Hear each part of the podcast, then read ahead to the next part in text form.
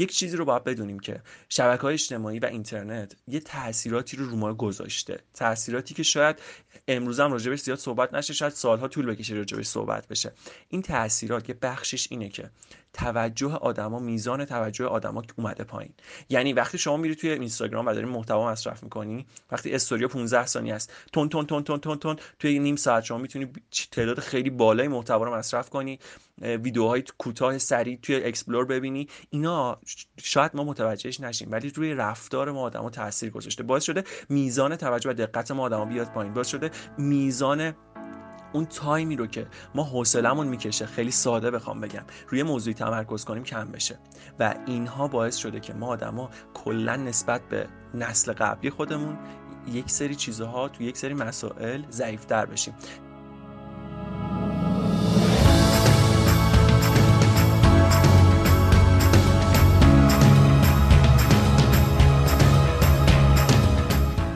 دوستان سلام. اینجا قسمت هشتم پویا چه خبره. خیلی خوش اومدین.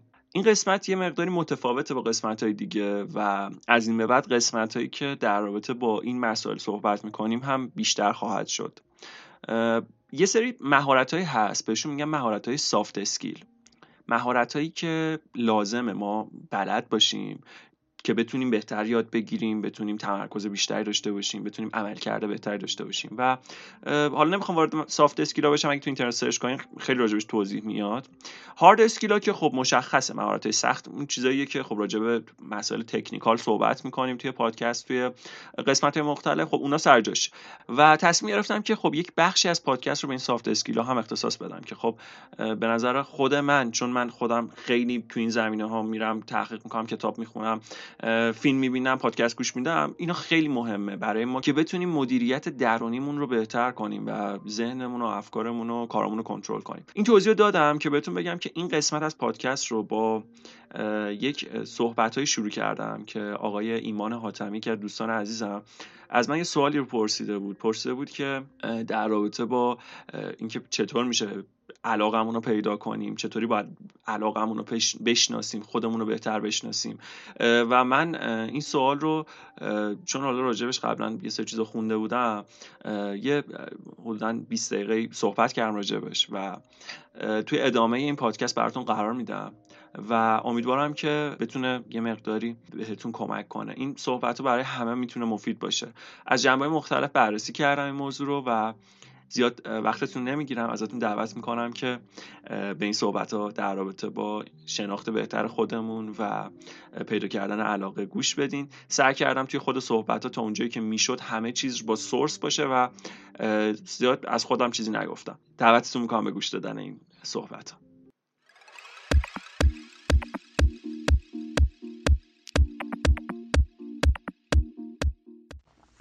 ایمان جان سلام. پویا هستم و در رابطه با سوالی که پرسیدی اولی تشکر می‌کنم ازت بابت سوال قشنگی که مطرح کردی و قبل از اینکه بخوام به خود سوال بپردازم باید یه موضوعی رو راجبش صحبت کنم. ببین وقتی که ما می‌خوایم ببینیم که به چه موضوعی علاقه داریم و این رو تشخیص بدیم. تو خونه اول باید ببینیم که ذهنیتی که درون مغز ما شکل گرفته دقیقا این ذهنیت از کجاست؟ یک موضوعی هست به اسم پاپ کالچر یا پاپیلر کالچر یا فرهنگ عامه که محبوب بین همه. این فرهنگ عامه از سلبریتی ها از رسانه ها و از دنیای آنلاین اینترنت بازیگرا و جاهای مختلف شکل می‌گیره. وقتی که آدما تو سن نوجوانی مخصوصا هستن خیلی تحت تاثیر این pop culture قرار می‌گیرن. اصلا یکی از اهداف pop culture و این رسانه هایی که برای اون قشر محتوا تولید می‌کنن و کار می‌کنن اینه که اون سنین سنینیه که شخصیت آدما داره شکل می‌گیره آدما می‌خوان خودشون رو پیدا کنن و با این بیان یک سری مسائل یک ذهنیت هایی توی آدما ایجاد می‌کنن که رفتار مصرف گرایانه و دیدگاه های آدما شکل می‌گیره و باعث میشه که توی بزرگسالیشون هم تاثیر گذار باشه. پس خیلی مهمه. قبل از اینکه ما بخوایم به این موضوع فکر کنیم که آقا من به چی علاقه دارم باید به این موضوع فکر کنیم که ورودی های مغز ما و اون باورهای ما بر اساس چه چیزی داره شکل می‌گیره. خب از صبح که ما بیدار میشیم تا شب که بخوابیم رسانه ها خیلی خیلی توی زندگی ما تاثیر دارن و خیلی مهمه که ما قبل از اینکه بخوایم تصمیم بگیریم که به چی علاقه داریم یه نگاه به افکارمون و چیزهایی که تو ذهنمون شکل گرفته بندازیم. ببینیم این ورودی ها از کجاست.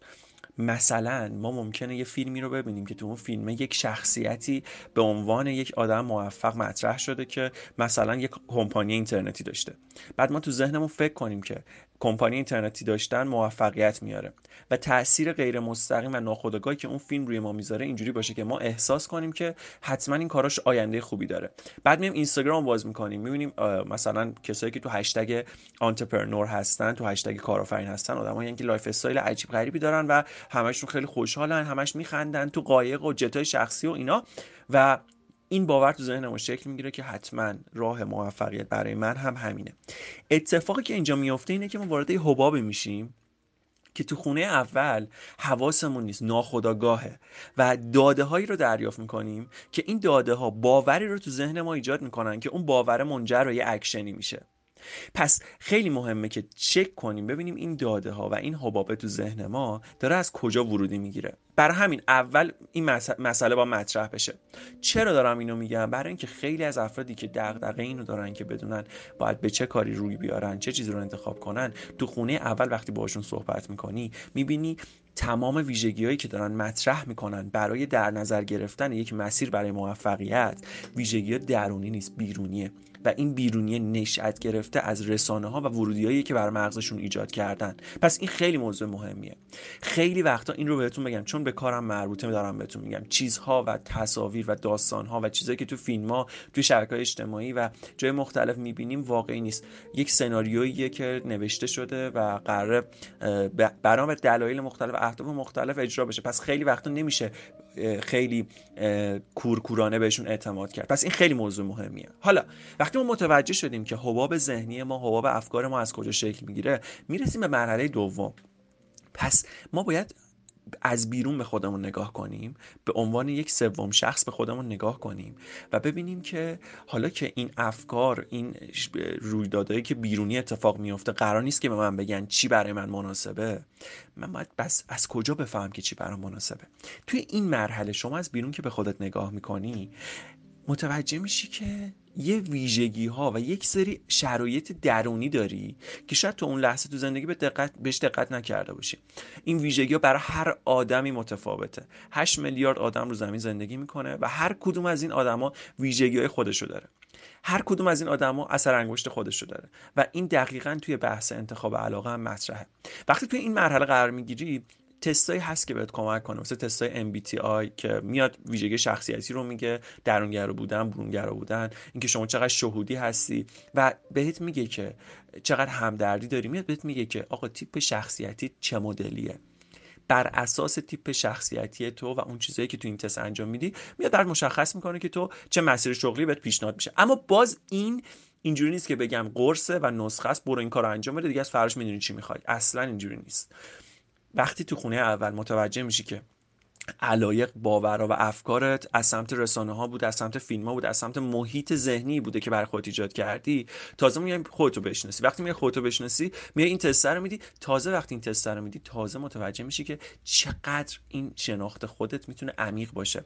خیلی ویژگی در ما آدم وجود داره. که تنها توی شرایط خاص و تو موقعیت های خاص که قرار بگیریم می‌تونیم اون ویژگی ها رو تحریک کنیم تا به ما نشون بده که ما تو چه چیزی خوبیم. پس حتی موقعی که این تستا رو انجام میدی تا زمانی که خودت رو تو موقعیت قرار ندی مثل این میمونه که یه غذایی رو نخورده باشی و احساس کنی که اون غذا رو دوست داری یا اینکه احساس کنی از اون غذا بدت میاد. پس تست کردن خیلی مهمه. برای این قضیه واقعا باید کارهایی که احساس می‌کنیم بهشون علاقه داریم ما استارت بزنیم. بریم جلو تست کنیم. این وسط ممکنه یه سری آدم بیان بگن که آقا این کار وقتمو گرفت شیش ماه واسه زمان گذاشتم نشد نمی‌دونم. ببین خب تا زمانی که شما غذا رو نچشی نمی‌تونی متوجه بشی که بهش علاقه داری یا نه. یه نکته ای رو موقع صحبت ها با ایمان یادم رفت که اشاره کنم بهش و اون این بود که در رابطه با این موضوع کم صبر شدن نسل ما نسل دهه 60 و 70 و 80 دقیقا سایمون سینک نظریه ای داره و میگه که ما آدما به خاطر نوع سبک زندگی که برای خودمون ایجاد کردیم مثلا وقتی می‌خوایم فیلم ببینیم میریم تمام قسمت های فیلم رو دانلود می‌کنیم و می‌بینیم. چیزی که تو نسل قبلی اینجوری نبود. باید صبر می‌کردن تا یه چیزی اتفاق بیفته. وقتی می‌خوایم خرید کنیم میریم به صورت آنلاین تو لحظه چیزی رو سفارش میدیم و دریافت می‌کنیم. و هر کاری که می‌خوایم انجام بدیم به سرعت با یک کلیک انجام میشه. می‌خوایم با دوستمون ارتباط برقرار کنیم یا هر چیزی خیلی سریع اتفاق میفته و این رشد تکنولوژی کاری با ما کرده که ما به سرعت بتونیم نیازهامون رو برطرف کنیم. این قضیه باعث شده که نسل حالا بهشون میگن میلینیالز ها نسل ما اتفاقی که براشون بیفته اینه که صبرشون خیلی کم بشه. و این موضوع کجا خودشون نشون میده؟ موقعی که توی یک پروژه توی یک کاری یک چیزی رو می‌خوان شروع کنن شیش ماه یک سال وقتی مثلا کار می‌کنه احساس می‌کنن یه تایم خیلی زیادی رو برای اون کار گذاشتن. در حالی که اگه بریم عقب توی زندگی نامه افراد مختلف توی مهندسی معکوس کردن روش که آدم مختلف به یه دستاوردی رسیدن بررسی کنیم می‌بینیم که شیش ماه یه سال اصلا هیچی نیست. یعنی تازه زمان اولیه است. یعنی حتی تو مسائل marketing هم وقتی ما می‌خوایم یه روند marketing رو استارت بزنیم مخصوصا تو بحث content marketing و اینجور داستانا شیش ماه یه سال واقعا شروع تازه. یعنی شروع بسترسازی و شناخته. یعنی ولی چون کاسه صبرمون کم شده کلا ذهنیتمون اینجوری شکل گرفته که احساس می‌کنیم وقتی شیش ماه برای کاری زمان گذاشتیم یه سال زمان گذاشتیم خیلی زمان گذاشتیم و این زمان طولانیه. توی صحبت رو به این اشاره نکرده احساس کردم که صحبت رو تکمیل می‌کنه. برای همین اضافه کردم. به ادامه صحبت رو بپردازیم. و یه بحث خیلی مهمی که اینجا مطرح میشه اینه که اگه چرایی شما اون درونیت شما جوری باشه که وقتی شما می‌خوان یه کاری رو انجام بدین ازش حس خوب بگیرین و اون دلیلی که دارین اون کار رو انجام میدین خارج از موارد سطحی باشه و تو عمق قضیه براتون اتفاق بیفته ناخداگاه شما متوجه میشین که چه چیزی رو دوست دارین و چه چیزی رو دوست ندارین. مثال می‌زنم. مثلا شما لذت می‌برین از این موضوع که بتونین روی دو نفر تاثیر مثبت بذارین و به اون آدمو کمک کنین. کلا ذاتا تو تیپ شخصیتیتون این ویژگی هست که این کمک کردنه به شما حس خوب میده. حالا اگه شما برنامه نویس باشی با اپلیکیشنی که می‌زنی این هدف رو اگر ارضا کنی حالت خوبه و از کارت لذت می‌بری. یا اگه طراح گرافیک باشی پستی که تولید می‌کنی اگه پیامی توش داشته باشه و اون پیام باعث بشه که دو نفر حالشون بهتر شه یا بهشون کمک بشه باز به این هدف می‌رسی و از کار لذت می‌بری. پس خیلی مهمه که اون چراییه که حالا سایمون سینک خیلی راجبش صحبت می‌کنه یه کتاب راجبش نوشته ببینی اون چراییه چیه و چه جوری باید اون چراییه رو تحریک کنی. معمولا وقتی چراییه مشخص میشه روش مختلفی که ما کارمون رو انتخاب می‌کنیم فقط یه وسیله است که اون چراییه رو ارضا کنیم. و تو این مسیر خودشناسی اتفاق میفته واسمون و این رو باید بدونیم که عمق کارهایی که داریم می‌کنیم رو باید در نظر بگیریم. سطحش رو نباید در نظر بگیریم. این یعنی که ببینیم تو عمق اون آدم اون شخصیت اون شخص مثل پویا وقتی داره یه کاری می‌کنه چه تاثیر داره روش می‌ذاره؟ تو سطح شاید سری کارا پول خوبی در بیارن. به آدم پول خوبی بدن. اما من یه سوال می‌کنم ازتون. آیا پول معیار رشد فردی سلامت ذهنی و سلامت جسمی ماست. مثلا قاچاق مواد مخدر می‌تونه پول خیلی خوبی به خیلی از افراد بده.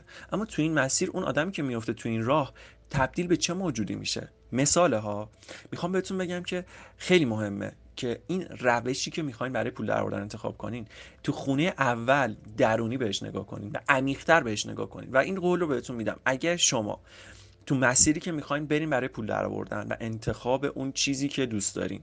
اگه اول از همه چراییتون درونی باشه و یه هدف بزرگتری داشته باشین که از درون حالتون خوب باشه و توی اون مسیره خودتون رو پیدا کنین خودتون رشد کنین پول درآوردن عامل ثانوی است و براتون اتفاق میافته.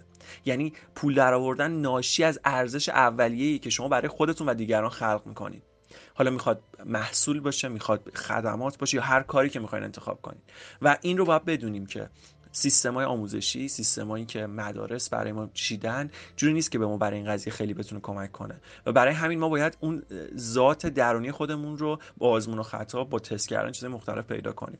یکی از کتابایی که خیلی بهتون کمک می‌کنه تو این زمینه که من تو پادکست هم قسمت یک رو با این کتاب از عمد شروع کردم چون خیلی کتاب مهمیه اسمش ذهن کامل نو هستش. کتاب ذهن کامل نو دقیقا در رابطه با ویژگی های از آدما صحبت می‌کنه که به خودشناسیشون خیلی کمک می‌کنه. و خیلی مهمه ما بدونیم که همه ما آدما هنرمند به دنیا میایم و هنرمند هستیم. و این بحثی که در رابطه با هنرمند بودن هست یه چیزیه که وقتی ما وارد مدرسه میشیم هر سال که میگذره از ما گرفته میشه کمرنگ و کمرنگ تر میشه. تو این کتاب یه آزمایشی رو مطرح می‌کنه و میگه که یه آقایی یه شخصیتی میاد و تست می‌کنه روی بچه ها و می‌بینه بچه ها تا سنین مثلا هفت سالگی هشت سالگی ده سالگی وقتی ازشون سوال می‌کنه که کیا خودشون هنرمند می‌دونن کیا احساس می‌کنن نقاشیشون خوبه. یه تعداد خیلی زیادی درصد بالایی تو کلاس همه دستشون می‌برن بالا. ولی هر چی بچه ها بزرگتر میشن و میرن تو سنین بالاتر وقتی این سوالاتشون پرسیده میشه دست کمتری بالا میره. و این آقا معتقده که همه آدما هنرمندن و همه ما به نوعی تو خودمون یک ذات هنری داریم. هنر ریشه از خلاقیت ما داره ریشه از اون ویژگی خداگونه ما آدما داره که اگر ما بتونیم اون ویژگی هنرمند بودن درونمون رو تو هر کاری که داریم انجام میدیم به نوعی مطرح کنیم. و بتونیم خودمون رو پیدا کنیم. اتفاقی که میفته اینه که هم حالمون بهتر میشه هم شغلمون رو پیدا می‌کنیم هم علاقمون رو پیدا می‌کنیم و این روزا به خاطر وجود اینترنت و این بسترها می‌تونین شما اون ویژگی ها رو تست کنین. به یه چیزی علاقه دارین با شروع یه کسب و کاری با شروع یه page ی با شروع یه سایتی با شروع یه پادکستی با شروع یک سری ویدیوهایی.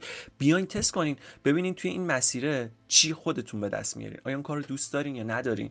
یه سری feedback های منفی یه سری feedback های مثبت به شما یک دیدگاهی رو میده که شما بهتر خودتون رو بشناسید و تو این مسیره می‌تونین تست کنین که آیا اون کار رو به دردتون می‌خوره یا نه. اما خیلی مهمه که اگر خواستین برای خودشناسیتون یه کاری رو شروع کنین نه خودتون رو تو جای یک متخصص جا بزنین بگین من الان تا این کارم بیاین الکی یک چیزایی رو بگین که بخواین تاثیر دروغی درست کنین. چون هر چقدر شما با خودتون شفافیتتون کمتر بشه تو این مسیر گمراهتر میشین. پس این پیشنهاد من اینه که پس کتاب زن کامل نو رو بخونیم. بر این قضیه. سعی کنیم تست MBTI رو انجام بدیم. و سعی کنیم تست کنیم و این تست کردن می‌تونه با کار کردن و تولید محتوا و تحقیق بچه تولید محتوا یه جور تحقیق کردنه. شما برین سرچ کنین اطلاعات جمع کنین راجع به موضوعی که بهش علاقه دارین یک بستری رو درست کنین ببینین که اون موضوع واقعا حال شما رو خوب می‌کنه یا نه. چراییمون رو پیدا کنیم و سعی کنیم از درون به سمت بیرون حرکت کنیم. سعی کنیم از درون اهدافی رو داشته باشیم که ارزشی رو برای خودمون یا دیگران خلق کنه که تو حاصل اون ارزش پولم اتفاق بیفته. اگه بخوایم به دنبال پول بریم اتفاقی که میفته اینه که شاید به پول هم برسیم. اما همیشه اون خلایی رو در وجودمون می‌بینیم که احساس می‌کنیم این کاری که داریم انجام میدیم حالمون خوب نمی‌کنه و واقعا هیچ چیزی بهتر از این که آدم از کاری که داره انجام میده حالش خوب باشه نیست. در رابطه سوالایی که پرسیده بودی آیا گم شدن تو زندگی و اینکه ندونیم باید چیکار کنیم و چی می‌خوایم وجود داشته و اینکه چجوری رفعش کردین؟ ببین بر همه تو هر سنی این قضیه هست. ما آدما به خاطر ویژگی ذهنمون که دوست داره خودش رو حفظ کنه از ریسک کردن و امتحان چیزای جدید میترسیم. ذهن ما برای حفظ بقا جوری طراحی شده که همیشه با تغییر شرایط و امتحان چیزای جدید مشکل داره. چون احساس می‌کنه نمی‌تونه نتیجه رو پیش بینی کنه و احساس خطر می‌کنه. در نتیجه شروع می‌کنه با تولید افکار و احساساتی مانع از ما بشه که بخوایم وارد اون مسیر جدید بشیم. پس سردرگمی و اینکه ندونیم باید چیکار کنیم یا بخوایم شک کنیم به اینکه می‌خوایم چه کاری انجام بدیم یک بخشی از زندگیه که همیشه با ما وجود خواهد داشت و من قول میدم. حتی از آدمایی که الان کارهای مختلفی رو کردن سنشون هم گذشته و اینکه ببینید صادقانه بخواین صحبت کنید اونا هم میگن که واقعا توی سری از تصمیم هنوز سردرگمن هنوز مطمئن نیستن و هنوز دارن آزمون و خطا می‌کنن. پس این یک بخشی از سیستم مکانیزم بدن ماست و ما باید باهاش بتونیم کنترل کنیم کار کنیم بتونیم باش کنار بیایم. و باز این رو از خودم نمیگم. کتاب Inner Engineering یا مهندسی درون از سادگورو کتابیه که در رابطه با این موضوع خیلی صحبت کرده که حتما پیشنهاد می‌کنم اون کتابم بخونین. اخیرا شنیدم که ترجمه شده و کتاب خیلی عالیه. من نسخه اصلیش خونده بودم دو سال حدودا پارسال که خیلی بهم کمک کرد و بهتون پیشنهاد می‌کنم. اگه ترجمه شده حتما بخونینش. به کسی که میگه خودمو نمی‌شناسم نمی‌دونم دقیقا به چی علاقه مندم چه پیشنهادی دارین؟ ببین فکر می‌کنم تو سوالم جواب دادم و یه چیزی خیلی مهمه.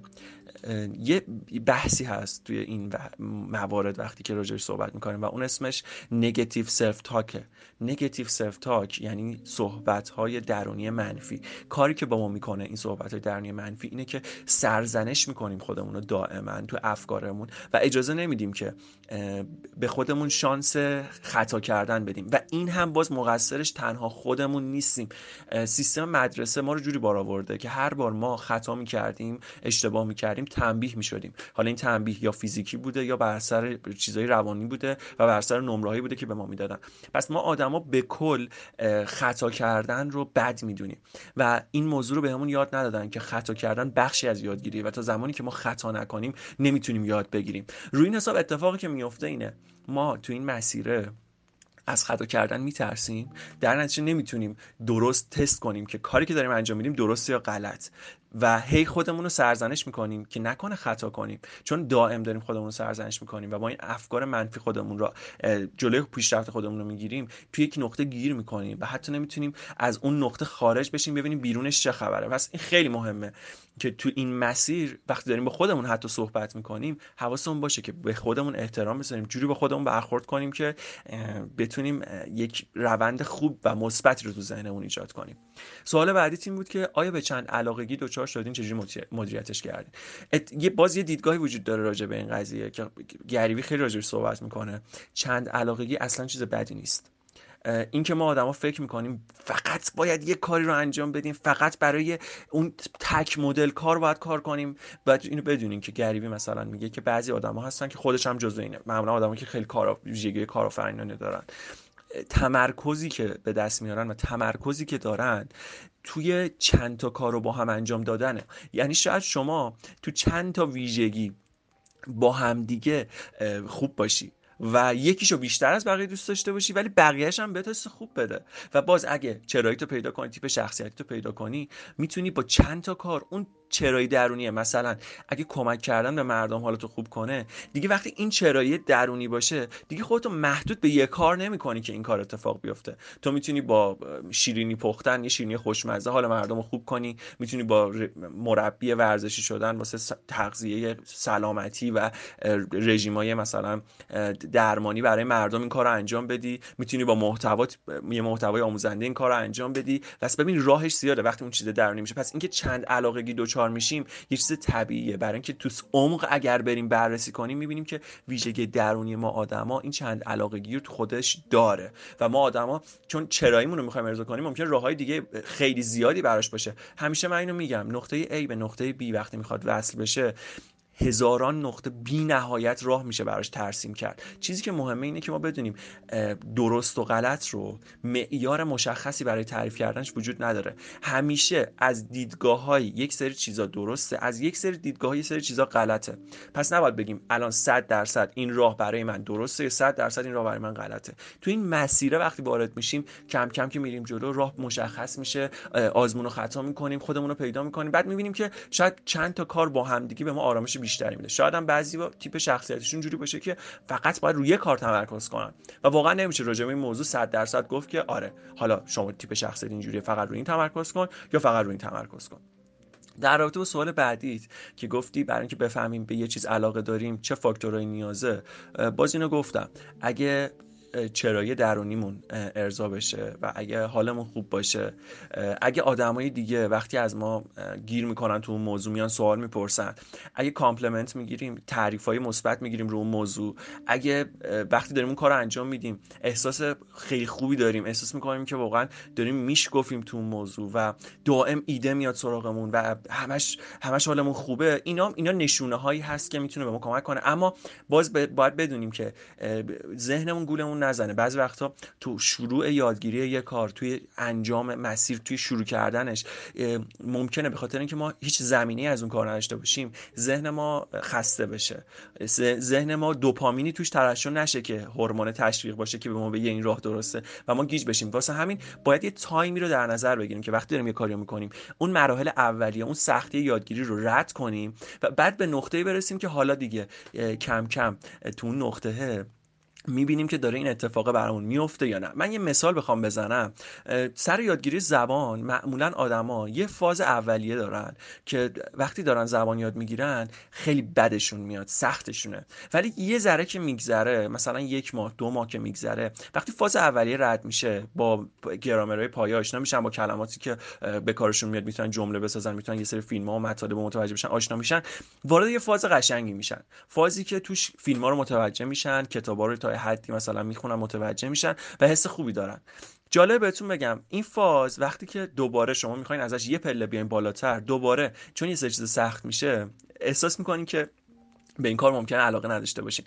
و تو هر لولی که من این حالا چون رو زبان واسه خودم اتفاق افتاده رو هر لولی که می‌خوایم زبانمون رو بهتر کنیم وقتی می‌خوایم یه لول بالاترش رو یاد بگیریم برامون سخته. چون ببین باز این ویژگی ذهن ماست. ذهن ما یه حالت دفاعی داره که همیشه از امتحان کردن چیزای جدید ما رو مانع می‌کنه و من می‌کنه و این ویژگی ذهن باید باش آشنا بشیم و بتونیم مدیریتش کنیم. نه اینکه بخوایم باعث این بشه که ما نخوایم چیز جدید انجام بدیم. حالا این قضیه تو کتاب خوندن هم هست. این قضیه توی یادگیری مثلا هر چیزی پیاده میشه. یعنی تو کتاب خوندن ما اولش که کتاب می‌خوایم بذاریم جلومون بخونیم سخته. یه صفحه دو صفحه سخته ده صفحه سخته صفحه 15 و بعد که داستان برامون باز میشه مطلب برامون عمیق میشه دیگه خود ذهن ما دوست داره اونو دنبال کنه که ببینه راجبه چیه. و یک چیزی رو باید بدونیم که شبکه های اجتماعی و اینترنت یه تاثیراتی رو رو ما گذاشته. تاثیراتی که شاید امروز هم راجبش زیاد صحبت نشه شاید سالها طول بکشه راجبش صحبت بشه. این تاثیرات یه بخشش اینه که توجه آدما میزان توجه آدما اومده پایین. یعنی وقتی شما میری توی اینستاگرام و داری محتوا مصرف می‌کنی وقتی استوری 15 ثانیه است تون تون تون تون تون تون توی نیم ساعت شما می‌تونی تعداد خیلی بالای محتوا رو مصرف کنی ویدیوهای کوتاه سریع توی explore ببینی. اینا شاید ما متوجهش نشیم ولی روی رفتار ما آدما تاثیر گذاشته. باعث شده میزان توجه و دقت ما آدما بیاد پایین. باعث شده میزان اون تایمی رو که ما حوصلمون می‌کشه خیلی ساده بخوام بگم روی موضوعی تمرکز کنیم کم بشه. و اینها باعث شده که ما آدما کلا نسبت به نسل قبلی خودمون یک سری چیزها تو یک سری مسائل ضعیفتر بشیم. شاید تو مسائل بیرونی مثل تکنولوژی پیشرفت کرده باشیم. اما بریم یه مقایسه کنیم ببینیم که اون زمان که گوشی ها نبود پدر بزرگای ما چند تا شماره چند تا چیز تو ذهن خودشون حفظ می‌کردن. آیا ما امروز به خاطر این وابستگی که نسبت به مسیریابی شماره و هر چیز دیگه ای با از ابزارهای جدید گوشی ها ایجاد کردیم برای خودمون باعث شده که از درون خودمون و ذهن خودمون قدرتمون بشه یا کمتر بشه؟ جواب این سوال با شما و من هیچ جهتگیری رو این قضیه نمی‌خوام بکنم فقط یک دیده. در رابطه با سوال آخرت اینکه تجربه از زندگی خودتون به عنوان یه فرد موفق و اینا. ببین اولا که موفق نمی‌دونم خودم و, و موفقیت کاملا چیز نسبیه. من خودم توی مسیری هم که دارم آزمون رو خطا می‌کنم دارم یاد می‌گیرم دارم تست می‌کنم دارم خودم رو پیدا می‌کنم هر روز با محتوایی که درست می‌کنم با تحقیقی که می‌کنم سعی می‌کنم تست کنم که چی خوبه چی بده چجوری می‌تونم بهتر کار کنم چجوری می‌تونم بهتر پول در بیارم و بخوام بهتون اینو بگم اونم اینه که زندگی تو لحظه جریان داره و این لحظه های ما هستن که فقط مهمن. گذشته مفهوم ذهنیه. آینده هم مفهوم ذهنیه. و تنها جایی که ما قدرت تاثیر داریم و می‌تونیم تغییر ایجاد کنیم تو لحظه حاله و قدر لحظات حال رو بدونیم و سعی کنیم که توی این لحظات بهترین پرفورمنس و عملکرد رو از خودمون بگیریم. و این تنها موقع اتفاق میفته که خود سرزنش کردن مصرف اطلاعات غلط تو معرض چیزایی که حاشیه‌ای چیزایی که انرژی ما رو می‌گیرن قرار نگیریم و گوشی رو بذاریم کنار. یه نگاه درون خودمون بندازیم. حتی شده پنج دقیقه چشامون رو ببندیم مدیتیشن کنیم ذهنمون رو خالی کنیم رو تنفسمون تمرکز کنیم. و چیزایی رو دور خودمون قرار بدیم چیزایی رو مصرف کنیم که بتونیم ذهنمون رو هر روز نسبت به روز قبل یه لول ببریم جلوتر.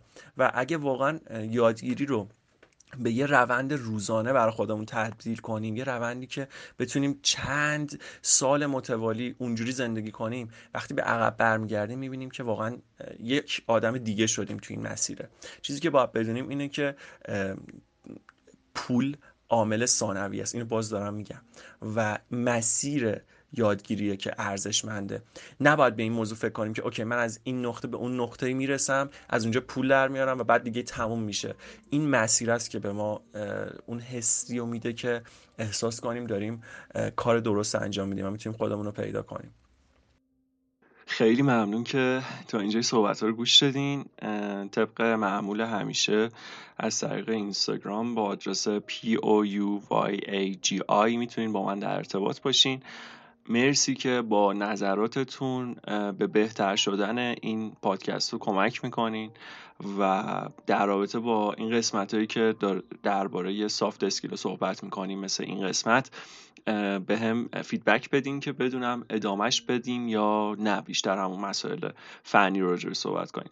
در رابطه با این حوزه هایی که مربوط به soft skill میشه خیلی خیلی مطلب هست کتاب هست در رابطه با مهندسی ذهن و اینجور چیزا. یعنی اگر این حوزه ها رو بخوایم اضافه کنیم کاملا source براش موجود هست که source های معتبری که واقعا نکات practical و عملی رو مطرح کنن.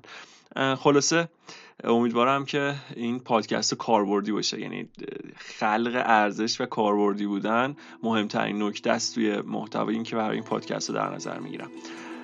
ممنونم. فعلا خداحافظ.